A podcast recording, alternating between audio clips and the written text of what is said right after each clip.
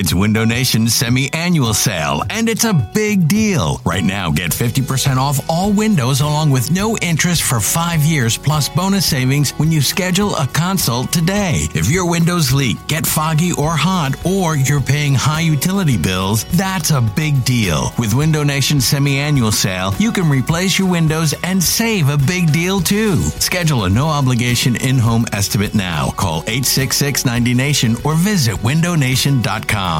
Hiring for your small business? If you're not looking for professionals on LinkedIn, you're looking in the wrong place. That's like looking for your car keys in a fish tank. LinkedIn helps you hire professionals you can't find anywhere else, even those who aren't actively searching for a new job but might be open to the perfect role. In a given month, over 70% of LinkedIn users don't even visit other leading job sites. So start looking in the right place. With LinkedIn, you can hire professionals like a professional. Post your free job on linkedin.com slash recommend today. You could spend the weekend doing the same old whatever, or you could conquer the weekend in the all-new Hyundai Santa Fe. Visit HyundaiUSA.com for more details. Hyundai, there's joy in every journey. You're listening to BGN Radio. Welcome to This Week in Fantasy. Oh. no, not that kind of fantasy. A little more nerdy, a little less sexy. I mean, is there any doubt that Superman wouldn't be the greatest fantasy baseball player in the world? That's the ticket.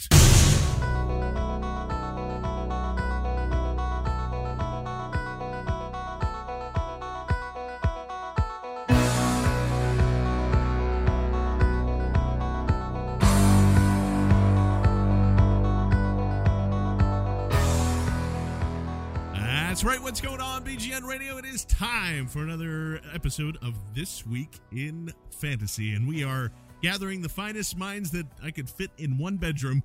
And we are uh, here to talk about fantasy football, obviously. And off to my left here is James Zelter from rotowire.com, 97.5 Fanatic, BGN Radio. You have too many damn titles. John, you can't fit me in one room, is the beautiful thing. At least all my titles, and I'll take that. I'm not fat or anything. You know, I was, was going to say, like, if we went to the scales, I believe I would win that contest. And, uh, Uh, you know, I'm, I'm, not, I'm not necessarily thin, but not fat. I'm right in that, that, that nice middle range. I'm svelte, you might say. the cushy. You're in the cushy. Yeah, area. you know. Yeah. I'm, I'm lovable, John. Nice. That's beautiful. And Another lovable man all the way from Chicago, Illinois. FF Toolbox's own Mr. Tony Caselli. What's going on, Tony? Hey, buddy, how you doing? Good, good. Now, what you might be hearing is like, oh, they're all together. In actuality, we couldn't get James and Tony together on the in the same hour of the show. So what we did was just kind of split it up, and uh, they can't respond to one another. But hopefully, we can piece it all together, and you'll still have some great information. And and, And John, John, can we can we clarify? It was all Tony's fault. it was was Tony's fault. That's what happens when you have children in real jobs. It's just you know you gotta. Uh, It's a bummer. But anyway, guys, let's just get into it here. The um, just a couple of notes and things that have been kind of going around. Oakland, the depth chart, uh, excuse me, the depth charts have been uh, kind of out, and you can kind of take that any which way. Uh, Chip Kelly said today that they don't matter, and the PR guy did it, or some people actually really depth charts. Actually, Chip, Chip actually went so far as to say that Derek Boyko, uh, head of PR, when he put the depth chart together, I thought that was a, a pretty funny line from the Chipster. Uh, in Oakland, I think the coaches actually do the depth chart out there, and there was a couple of different things that uh, we saw. Uh, Andre Holmes named as the number one wide receiver. Raise your hand if you've heard that name before. Okay, good. Nobody's hands are up. Uh, Tony, any insight on that? There's been a couple of people that saying, you know, uh, Andre Holmes could be a number one wide receiver sleeper this year, but to me, it just looks like a practice squad type of guy. Yeah, I know about as much about Andre Holmes as anybody else, which means not very much. Although I do know that he had a really good end of last year. He had 366 yards uh, massed up in the last couple of games. Uh, so they do like him, and I do think he's going to be more than a practice squad guy. He may actually, you know, at some point land on that first team. But you know, like you were saying, we also know that uh, these these first depth charts are not meaningless, but in the neighborhood of meaningless. They, you know, they spent a little, you know, uh, uh, money to get James Jones, and I would be surprised if he does not end up on the first team. Uh, it seems like it would be a, uh, another one of those Raiders moves where they pick somebody up and then decide that it's not working out right away. It, it would just be another yeah. disaster. They're gonna they're gonna have him in the in the starting lineup. He's gonna definitely get out there. Um, that being said, Andre Holmes is sure he's somebody to take a look at, but not until really late in your drafts. I mean, you know, it, who's going to throw him the ball and, and which Matt Schaub will it be? And if it isn't Matt Schaub, okay, it'll be Derek Carr and he's a rookie. And how, you know, much faith are we going to put in him? So yeah, you want to, you want to, you know, stash Andre Holmes in your, you know, deep dynasty leagues? Sure. In your redraft leagues, I think he's a perfect fit for your 17th pick overall. exactly right. John, I could tell you that he went to Hillsdale College. How about that? D3 school. Um, now, here's the thing about Holmes. He's a big target. I think he's six four. Uh, has been very impressive so far in camp. Everything you read about Raiders camp is Andre Holmes this, Andre Holmes that. Not that we in Philly can relate to that. Jordan Matthews. Not at all. Um, but uh, yeah, apparently the kid's been great in camp. I, I, to be honest, I, this is my my qualifier. I'll say it once now, and and it can last for the whole of the podcast. I put literally just like Chip Kelly, uh, zero stock into pre preseason depth charts. they mean absolutely nothing to me. Uh, but from what I did see of Holmes last year, the couple times I saw him uh, towards the end of the season when he got a chance to kind of contribute, he looked good, man. Like he looked like he could play. I, I certainly don't think that he's going to be any superstar. I think the fact that he has Matt Schaub throwing him the ball is certainly going to hinder any type of success he can have. So I don't think that if you're looking in standard leagues, 10, 10 team leagues, you know, especially 10 team leagues, but 12 team leagues even, I think Andre Holmes is nothing better than a, a late, late round flyer. I'm talking like, you know, last two rounds of the draft type of flyer. Uh, but if you're talking about, you know, 16, 18, 20 team formats, even 14 team formats, you know, he seems like the kind of guy who might be worth a shot. I think he's going to get targets. He's going to get a chance to put up some points. So, you know, eh, not the worst sleeper in the world, but but certainly not someone to target in a 10 or 12 team league. And staying in Oakland, guys, there is, I guess, a little bit of a surprise that MJD is over DMC out there. You're kind of used to it's it's weird to kind of see that combo because you're not used to either one of them splitting carries. I don't know what to make of it. I mean, it seems like that they really want or at least it's been said that MJD is the better inside runner. He will probably be there on third downs. I don't really know if it's a it's a handcuff type of situation. It's more of a poor man's Fred Jackson, C.J. Spiller. But what do you make of that? Uh, well, I, it's hard to think of these guys in terms of handcuffs when you don't know who's going to be the guy. Yeah, it might be MJD right now, uh, just because of his pass catching ability. Maybe they want to get him in space a little bit. Um, but I wouldn't consider one a handcuff to the other because you won't know who to start in each any given week. Uh, and again, they're going to be both playing in this offense that is not that exciting. Yeah, you want to put one of them on your team. I have MJD ranked a little bit ahead of Darren McFadden, but uh, it, you know this isn't this isn't last year's Ray Rice, Bernard Pierce. This isn't Carlos Hyde and Frank Gore. This isn't a handcuff situation. This is if you want to take a chance on one of them, go ahead. But if you're wasting two roster spots on two Oakland running backs, your team's going to have some trouble. Yeah, I, th- I think that's a good way to put it. I, I think that look, I, I think the NFL is kind of moving as a whole towards you know a lot of these kind of split you know split backfield type of things where you're going to see kind of more of a 50 50 60 40 70 30 type of split between backs in a in a two back system. So, so this didn't surprise me at all especially when you're talking about a guy like McFadden who's literally never stayed healthy in his entire career. Uh, so I think that the Raiders are going to try and do anything they can to try and keep McFadden healthy try and you know limit the carries a little bit, especially because McFadden is explosive. He is the kind of guy who can you know he's so big and strong and yet fast that he can kind of take off and, and, break a tackle or two and be gone for 80 yards. So this doesn't surprise me at all. I, I actually kind of agree with the decision. I would make MJD the every down guy. He's proven that he can do that you know, on the NFL level with the Jaguars. So I have no problem with this. I actually think it's a good thing for, honestly, I think it's a good thing for McFadden's, uh, you know, value this year. I think that maybe, who knows? I mean, I, I won't believe that McFadden will stay healthy for a season until it actually happens. But I think the idea of splitting the carries and maybe giving him, you know, 35, 40% of the carries might actually be a really good thing for him. Also, reading just some camp notes here. Um, you know, Kenny Britt looking a little rejuvenated. Says that you know the change of scenery and him being back with uh, Jeff Fisher has really kind of helped him out his ADP. I've been looking at a couple of different things. is Anywhere from about four, the 14th or 15th round, which is almost like undraftable at that point. I don't know why you wouldn't just pick up a flyer if that's happening, but uh, do you expect that to rise up as kind of we get into the preseason games here? It's you know it's hard to say because he's rising up my ADP, but you know you you gotta you gotta sort of test the waters. You start talking to some people, you hang out at the bars, and you ask what people think.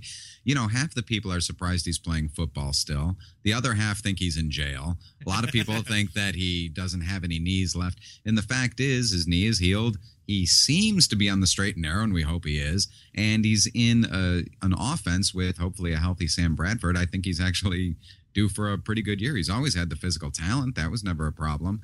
You know, I, I expect him to move up my board, but you sort of have to.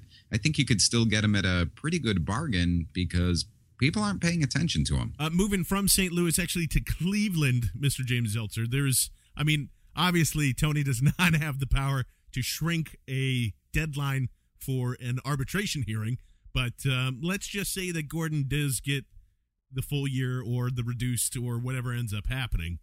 Miles Austin, always the type of thing where you're just like, uh, I guess it's it's a it was a sexy name at one point. It's a little over the hill and injury prone. What do you make of his potential in Cleveland if he's the number one guy? Yeah, I think the key thing you said there was injury prone, and uh, I guess on on Pro Football Talk today they reported that there's a chance that Gordon's suspension will be eight games as kind of a way for Cleveland and the league to kind of come to a an agreement there, a settlement, as it were. We'll see what happens. I think it could be 16. I think it could be eight. You know, the whole the whole thing is a draconian policy to begin with, so we won't we won't get into that. Uh, but as far as Austin goes, I, I'm one of those guys who's always been irrationally in love with Miles Austin's talent. I've always liked him. I've always, I mean, I've owned Miles Austin too many times. Um, but you know, he just honestly, the next time Miles Austin stays on the field for a full season will be the first time. Uh, so for me, as I really love his talent, I, I, think especially as a number one guy there, I like Brian Hoyer, and and I'm a Manziel guy too. I, I think that either of those guys can have some success, granted with some interceptions and some mistakes along the way. Uh, but I, I, do like Austin's potential there. I, I just, for me, I, I, just don't see him staying on the field. No matter what happens, he's going to pull a hamstring. He's going to hurt his calf. He's going to, you know, what something is going to happen to keep Miles Austin off the field. And for that reason, I can't rate him too highly. Sure, as a sleeper in the later rounds, absolutely take a chance on him because if it's that miracle year, if for some reason he starts drinking smoothies and you know, even though Chip Kelly's not in Cleveland, he finds a way to buy into Chip Kelly's sports science. You know, if he can find a way to stay healthy, he is absolutely worth the risk. It's just I I don't believe he's going to stay healthy is what it comes down to. I like that you said worth the risk because uh, I didn't quite get in this with Tony, but it's some of the things I've been thinking about. I'm thinking about Carolina, and I I I, I have an obsession with them this year just because I don't think they're going to be good, and I'm trying to figure out who is going to be good there. I know that people are still up and really love Cam Newton, and I do too. I think he's a great quarterback. I think for fantasy purposes, he's great. Do you get the sense, James, that people are kind of downplaying the surgery that he had and the impact that it had on his ankle or foot or whatever it ends up being? I, I just I, I feel like he's not going to be already there, ready to go, and with all the new kind of developments they have with the offense and tacking something together, is that is there somewhat of a risk? Going with Cam Newton this year? Yeah, I think you hit on it there with the second part of, of, what you said, and and it's funny because when we heard about the Cam Newton injury, they were talking about him not being ready for camp, him not being ready for the preseason, and and it does seem like he's healed relatively quickly, but I think the bigger issue for Cam is is just the lack of weapons around him. Uh, you know, I know everyone's talking about Kelvin Benjamin and everyone's saying this guy is hasn't the next pass he drops and camp will be his first and blah blah blah. And, and working with Ricky Proehl and Mike Shula is the perfect situation for this guy, and that all might be true. But you know what? He's still a rookie wide receiver in a in a in a league where rookie wide receivers really don't succeed that often. And, you know, other than a guy who we might talk about later, who I think we're both pretty high on, uh, a, a, young man who plays uh, for the New Orleans Saints.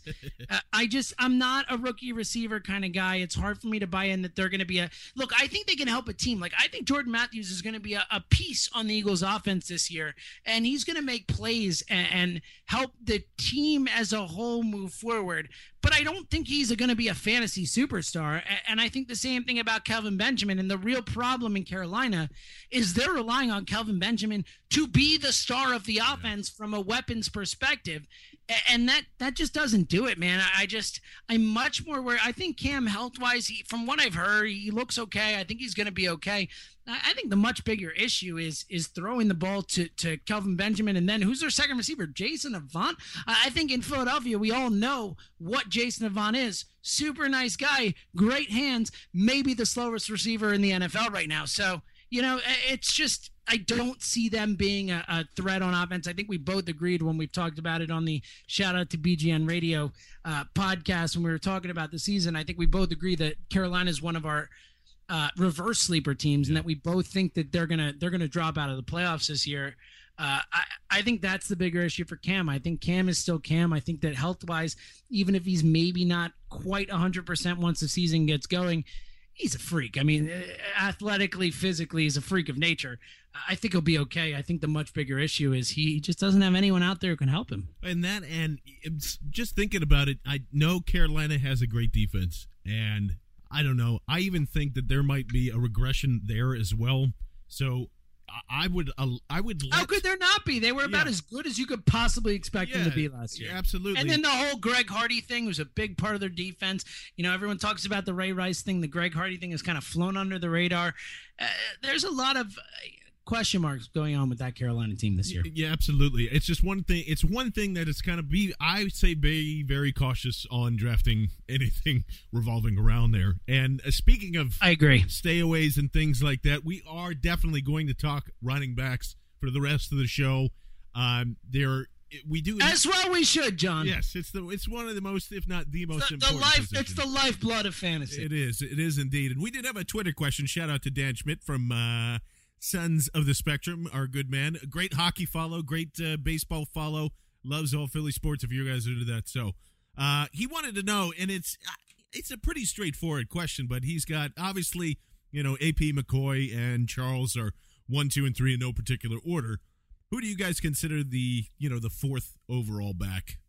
Solid. I think it's. Uh, we'll we'll let Tony chime on on this one. Do you think that there is any doubt it's anyone other than Matt Forte? Well, being a Chicagoan, it makes it a little bit easier. I'm sort of conflicted actually because in a PPR league, uh, for me, I think Matt Forte is definitely the guy.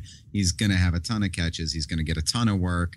Uh, and the defenses are going to go spread themselves out trying to cover those gigantic wide receivers and hopefully tight end if he can get himself back in camp and stop throwing people to the ground. I'm thinking Matt Forte for the PPR leagues, although I am pretty high on Eddie Lacy in standard yeah, leagues. Yeah, a lot of you people know, are. Yeah, he's he's you know Green Bay guy, so he's a, a natural rival of mine. But uh, look, he's gonna score a lot of touchdowns in this. He's a beast. He's a big guy, you know, and he catches. You know, he gets two catches a game you know, or so on average. It might go up a little bit, but he's not, you know, he's not a PPR monster like uh, Forte is. But this guy's going to get his yards. He's definitely going to get his touches. He had, you know, he was getting uh, on his way to 300 touches last year, and that was his rookie year. So he's going to definitely get his touches, and he's going to get his touchdowns. So standard leagues definitely have my eyes on Eddie Lacy. Uh, not only do I think it's Matt Forte, I think that Matt Forte is closer to those three than whoever you want to put in that five spot is to Forte. Uh, eh, whether it's PPR or standard, and obviously in PPR, Forte is is a monster. But just across the board, especially in the Mark Trestman offense, uh, I, I don't see how you could even argue that anyone could go over Forte. I know you're not that high on Eddie Lacy. I actually think Eddie Lacy is going to be pretty good this year. I, uh, you know, you hear it all the time. It's a quote unquote old adage that the biggest step that running backs take is from year one to year two. And Eddie Lacy obviously did some amazing stuff in year one. I think the fact that, that offense is so talented from a weapons perspective. I, I do think Eddie Lacy is going to be good, and I think I, I get why a lot of people have him as number five on their board but I don't think Eddie Eddie Lacy is anywhere near Matt Forte. Like I, I, I think Forte is a lot closer to Charles LeSean and, and AP than he is to Lacy in that five spot personally. And with talking with Tony, I actually I'm going to get into the, the second and third tier guys here because we have we have a board in front of us that we've been looking at for a little bit, and we're just trying to decide what's the best kind of take out of here. I know Tony loves this guy. I actually think Le'Veon Bell. The more I see him develop, I didn't realize that he had dropped. I'm going to tell you, Le'Veon Bell is going to have a monster season. He, you know, I don't want too many people to know about it because he's going to be on any of my teams, and I don't want anybody to bump that uh, auction price of him too high for me, but I am a big fan of Le'Veon Bell this year. I think he's going to have a ton of catches. He's going to be a beast around the goal line. He's going to get a ton of work, and he's going to have a breakout season. Next year, he's going to be a top five drafted running back. And I could see that. I could see that. I, I am with you. Go ahead. I, I just I really like Le'Veon Bell a lot. Yeah, I, I don't think he finishes any worse than six or seven. At, at worst, I mean, when you shed weight and go to 220, I'm, we're seeing it right now in Eagles camp with LeSean McCoy you know, dropping five to ten pounds looks even better. Everybody says he's the best player on the field. I I, I think that Le'Veon Bell is an absolute steal right now, guys. And uh, James, do you? I mean, like in the second tier, let's just say, um, I don't know who who is who do you think right now has an ADP that's way too high, and who do you think some guys are just to completely stay away from right now? Well, well, real quick, uh, we forgot to mention Marshawn. Obviously, Marshawn came into camp soon enough. I don't think anyone's worried about the holdout or anything like that. So Lynch obviously has to be considered in that top five, top six range as well. But sure, John, you and I are of the same mind. I, I love Le'Veon Bell this year. I think Pittsburgh is going to be more committed to running the ball. I think if you look at the last five, six games of last season, he really seemed at his stride. I think he had, uh, you know, four touchdowns in the last three games. Um, really seemed at his stride. And I know LeGarrette Blunt is a backup there, but I just really like Le'Veon Bell. I'm with you there. I think he's I think he's fit. I, I think the line will be a little bit better. I, I, think that with the loss of Emmanuel Sanders, I think they're going to try and uh, focus on the run game a little bit more. So I am a Le'Veon Bell fan as well. Um, but in terms of guys who I, I, look at as being a little overrated, uh, look, I know he's the running back in Denver. I know he was good in college, but I, am sorry, I'm not taking Montee Ball anywhere in the top ten. 12 of running backs. It just doesn't make any sense to me. There's a guy who has done zero on the NFL level, and when he has done anything, he's fumbled the football. Uh, you know, there's a guy who couldn't beat out Knowshon Moreno last year, and, and I think LeSean McCoy has showed us what kind of running back uh, Knowshon Moreno is. so I, I, just I don't get the Montee Ball love. I, I get that there, there's talent there, and I get that yes, in that offense, you pretty much want anyone you can get. But but if you didn't like him enough, he's got an appendix now. He's out till the till the start of the season essentially. Ronnie Hillman at least with the chance to to show that he deserves to get some touches. I just think this Montee Ball thing is blown, being blown way out of proportion here. Yeah, I actually agree with you, and that's uh, yeah, that's one of the guys I didn't add to my list, but he would definitely be there. I mean, I don't know how you can go from. Uh, I know a bunch of guys in a bunch of different leads took him real high last year because he thought he would eventually take over and it didn't happen. And it didn't happen. And now this year, people are rating him even higher. I was, like, I was like, what are you guys doing? Calm down. Let's see. I mean, like the, the, the fact that he can't do. I mean, it sucks that he's had the appendicitis issue. But if you can't, if you can't show me during the preseason, and you expect to put all that faith in in a week one start with no like preparation, forget it. Especially when he hasn't shown that he can be a back out of the backfield. I mean, Knowshon could catch the ball. Uh, you know, this is a, a pass first offense. I think we all know that. We can all see that. I think, look, if you want to tell me, take Demaryius Thomas high, take Wes Welker high, take Julius Thomas high. Sure, I'm all for that. But uh, the the taking Montee Ball high thing just it's it does it doesn't compute for me, John. Uh, Mr. Tony Casale, who are you staying away from?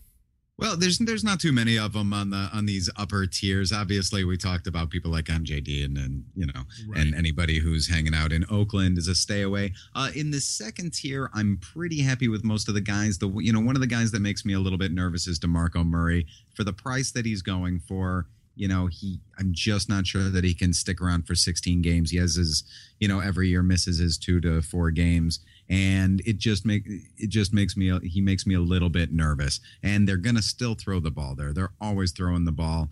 Uh, the fourth quarter, Demarco Murray simply might not touch the ball if they don't have the lead. So I'm a little bit hesitant on him, uh, at least for where he's going. Uh, that make puts him in my stay away category.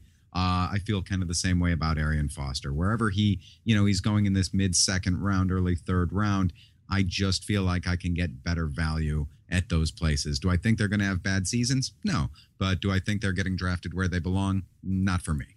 And I know where oh, the three of us are going to all do. Well, it's going to be a two on one here. But uh, the the other guy that's I have real close to Moneyball is Toby Gerhart, folks. I mean, a third round, you know, low low second, high third round ADP.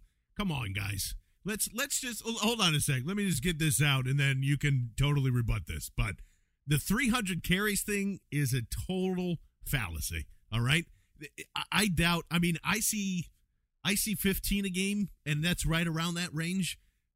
Let me tell you something about the Jacksonville Jaguars offensive line. It's still not good. It's not good. It's, it's bad. It's bad. I'll give you that. And uh, it's a bad offensive. It's it, they've only got two starters right now. So exactly, and the interior lines get.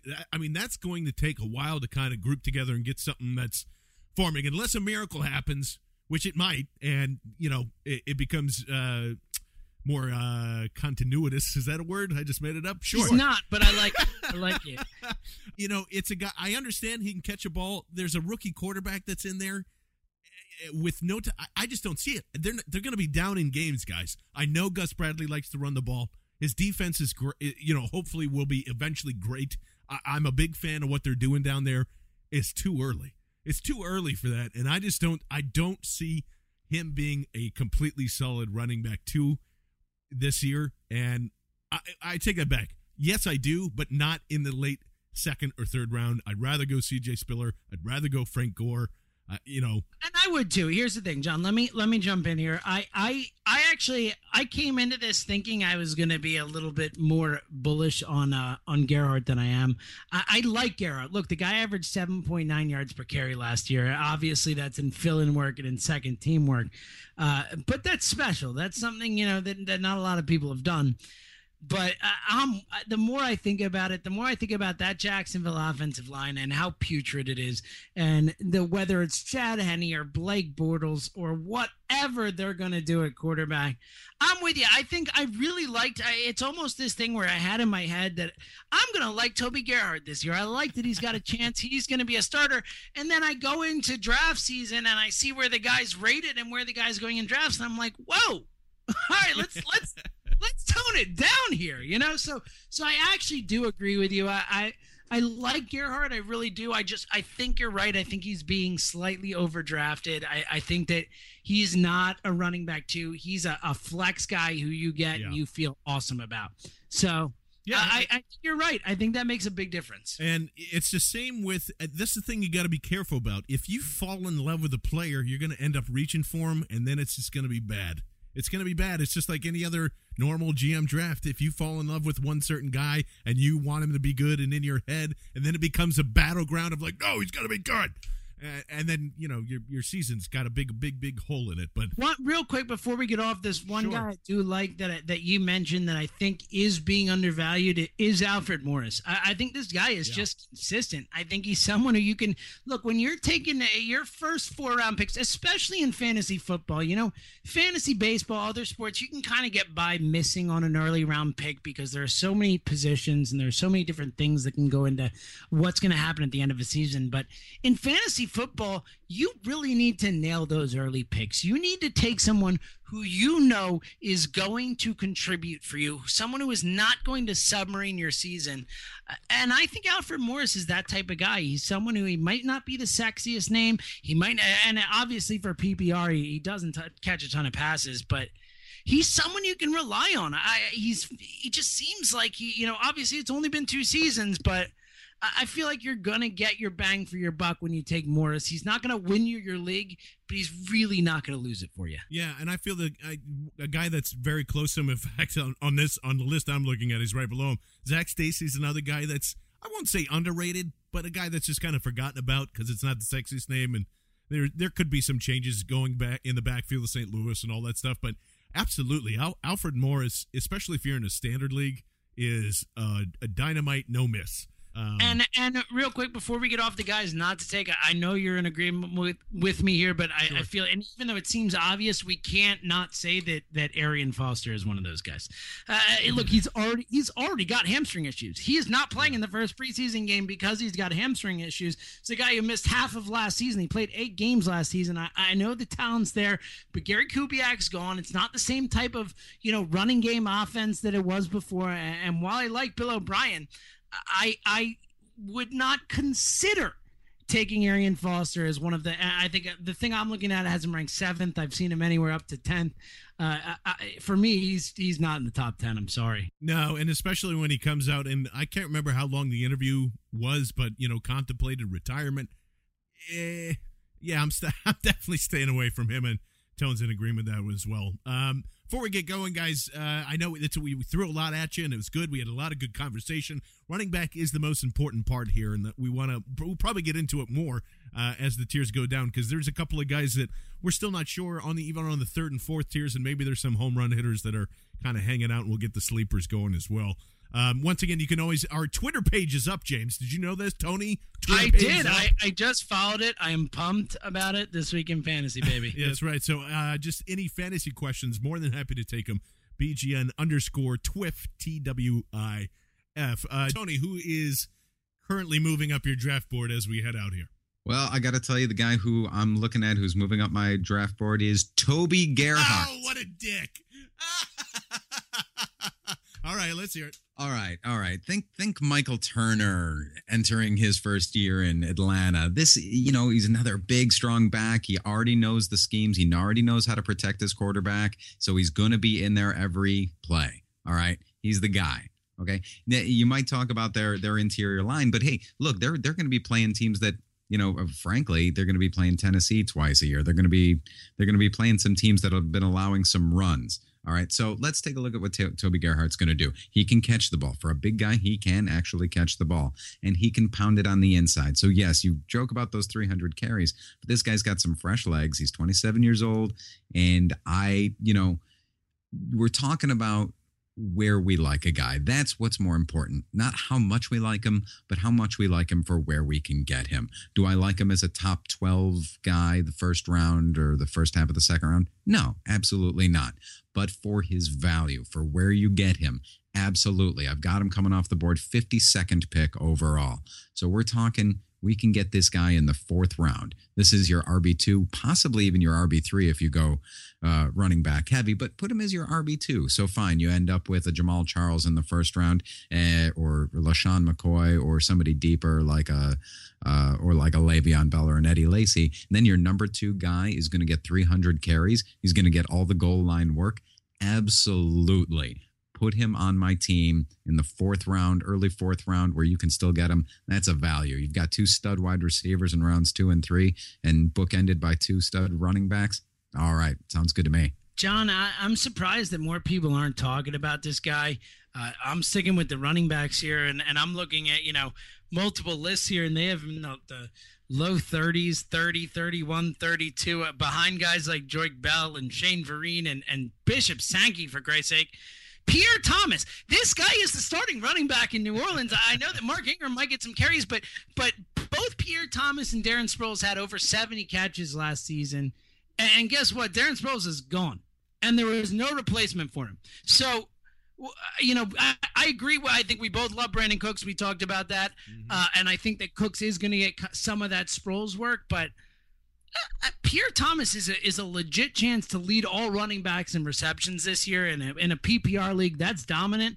And he's going to get more carries. He's going to have a bigger part of the offense. I, am shocked that Pierre Thomas isn't getting more love. That is a great steal right now, guys. Listen to James because that, I mean, that is very, very under undervalued. I know every Joique Bell's going to be good, especially if you know Reggie Bush has his normal, uh, whatever, two to three game layoff there. He's always a good pickup for that. But Pierre Thomas is always solid touchdowns uh, around the goal line. I was going to go Brandin Cooks because I love him so much. It's kind of an obvious one. I, I mean, he's been lighting up the scrimmages for the Saints. Been, yeah, they called him. I read. I read a quote. They called him the human highlight reel. Yeah, I mean, he is ridiculous. Eh, I'm just going to say this: if you are drafting early, uh, reach just a tiny bit for him if you're drafting this week or next week, over the weekend, something right now, I, I would. I am starting to think that that could be your rookie breakout wide receiver in that offense um, because he's going to be a playmaker there. The other guy that I wanted to talk about just for a, a slight second, I, I'm not a big fan of Bill O'Brien. I know James is, but the tight end situation down there, there's not a lot of talk of Garrett Graham. Uh, I think that could be a potential great steal. He's moving up my board a little bit. Bill O'Brien works in a lot of two tight end sets, obviously, much like the Patriots do. I wonder where he got that from. Um, him and uh, the kid that they got from Iowa, CJ Fiedorowicz, who my grandmother used to change his uh, diapers, by the way, FYI. Uh, hey, oh, uh, uh, those two guys, keep an eye out for them because I do think that he is going to use a lot of tight ends there. I know Kubiak was in love with him. Bill O'Brien will uh, is basically running Belichick's offense anyway, so be on the lookout for that. Uh, I wouldn't mind taking a flyer of those guys late round. But uh, yeah, for myself, uh, John Barchard, for Mr. James Zeltzer and Mr. Tony Casale, we thank you so much for listening to This Week in Fantasy.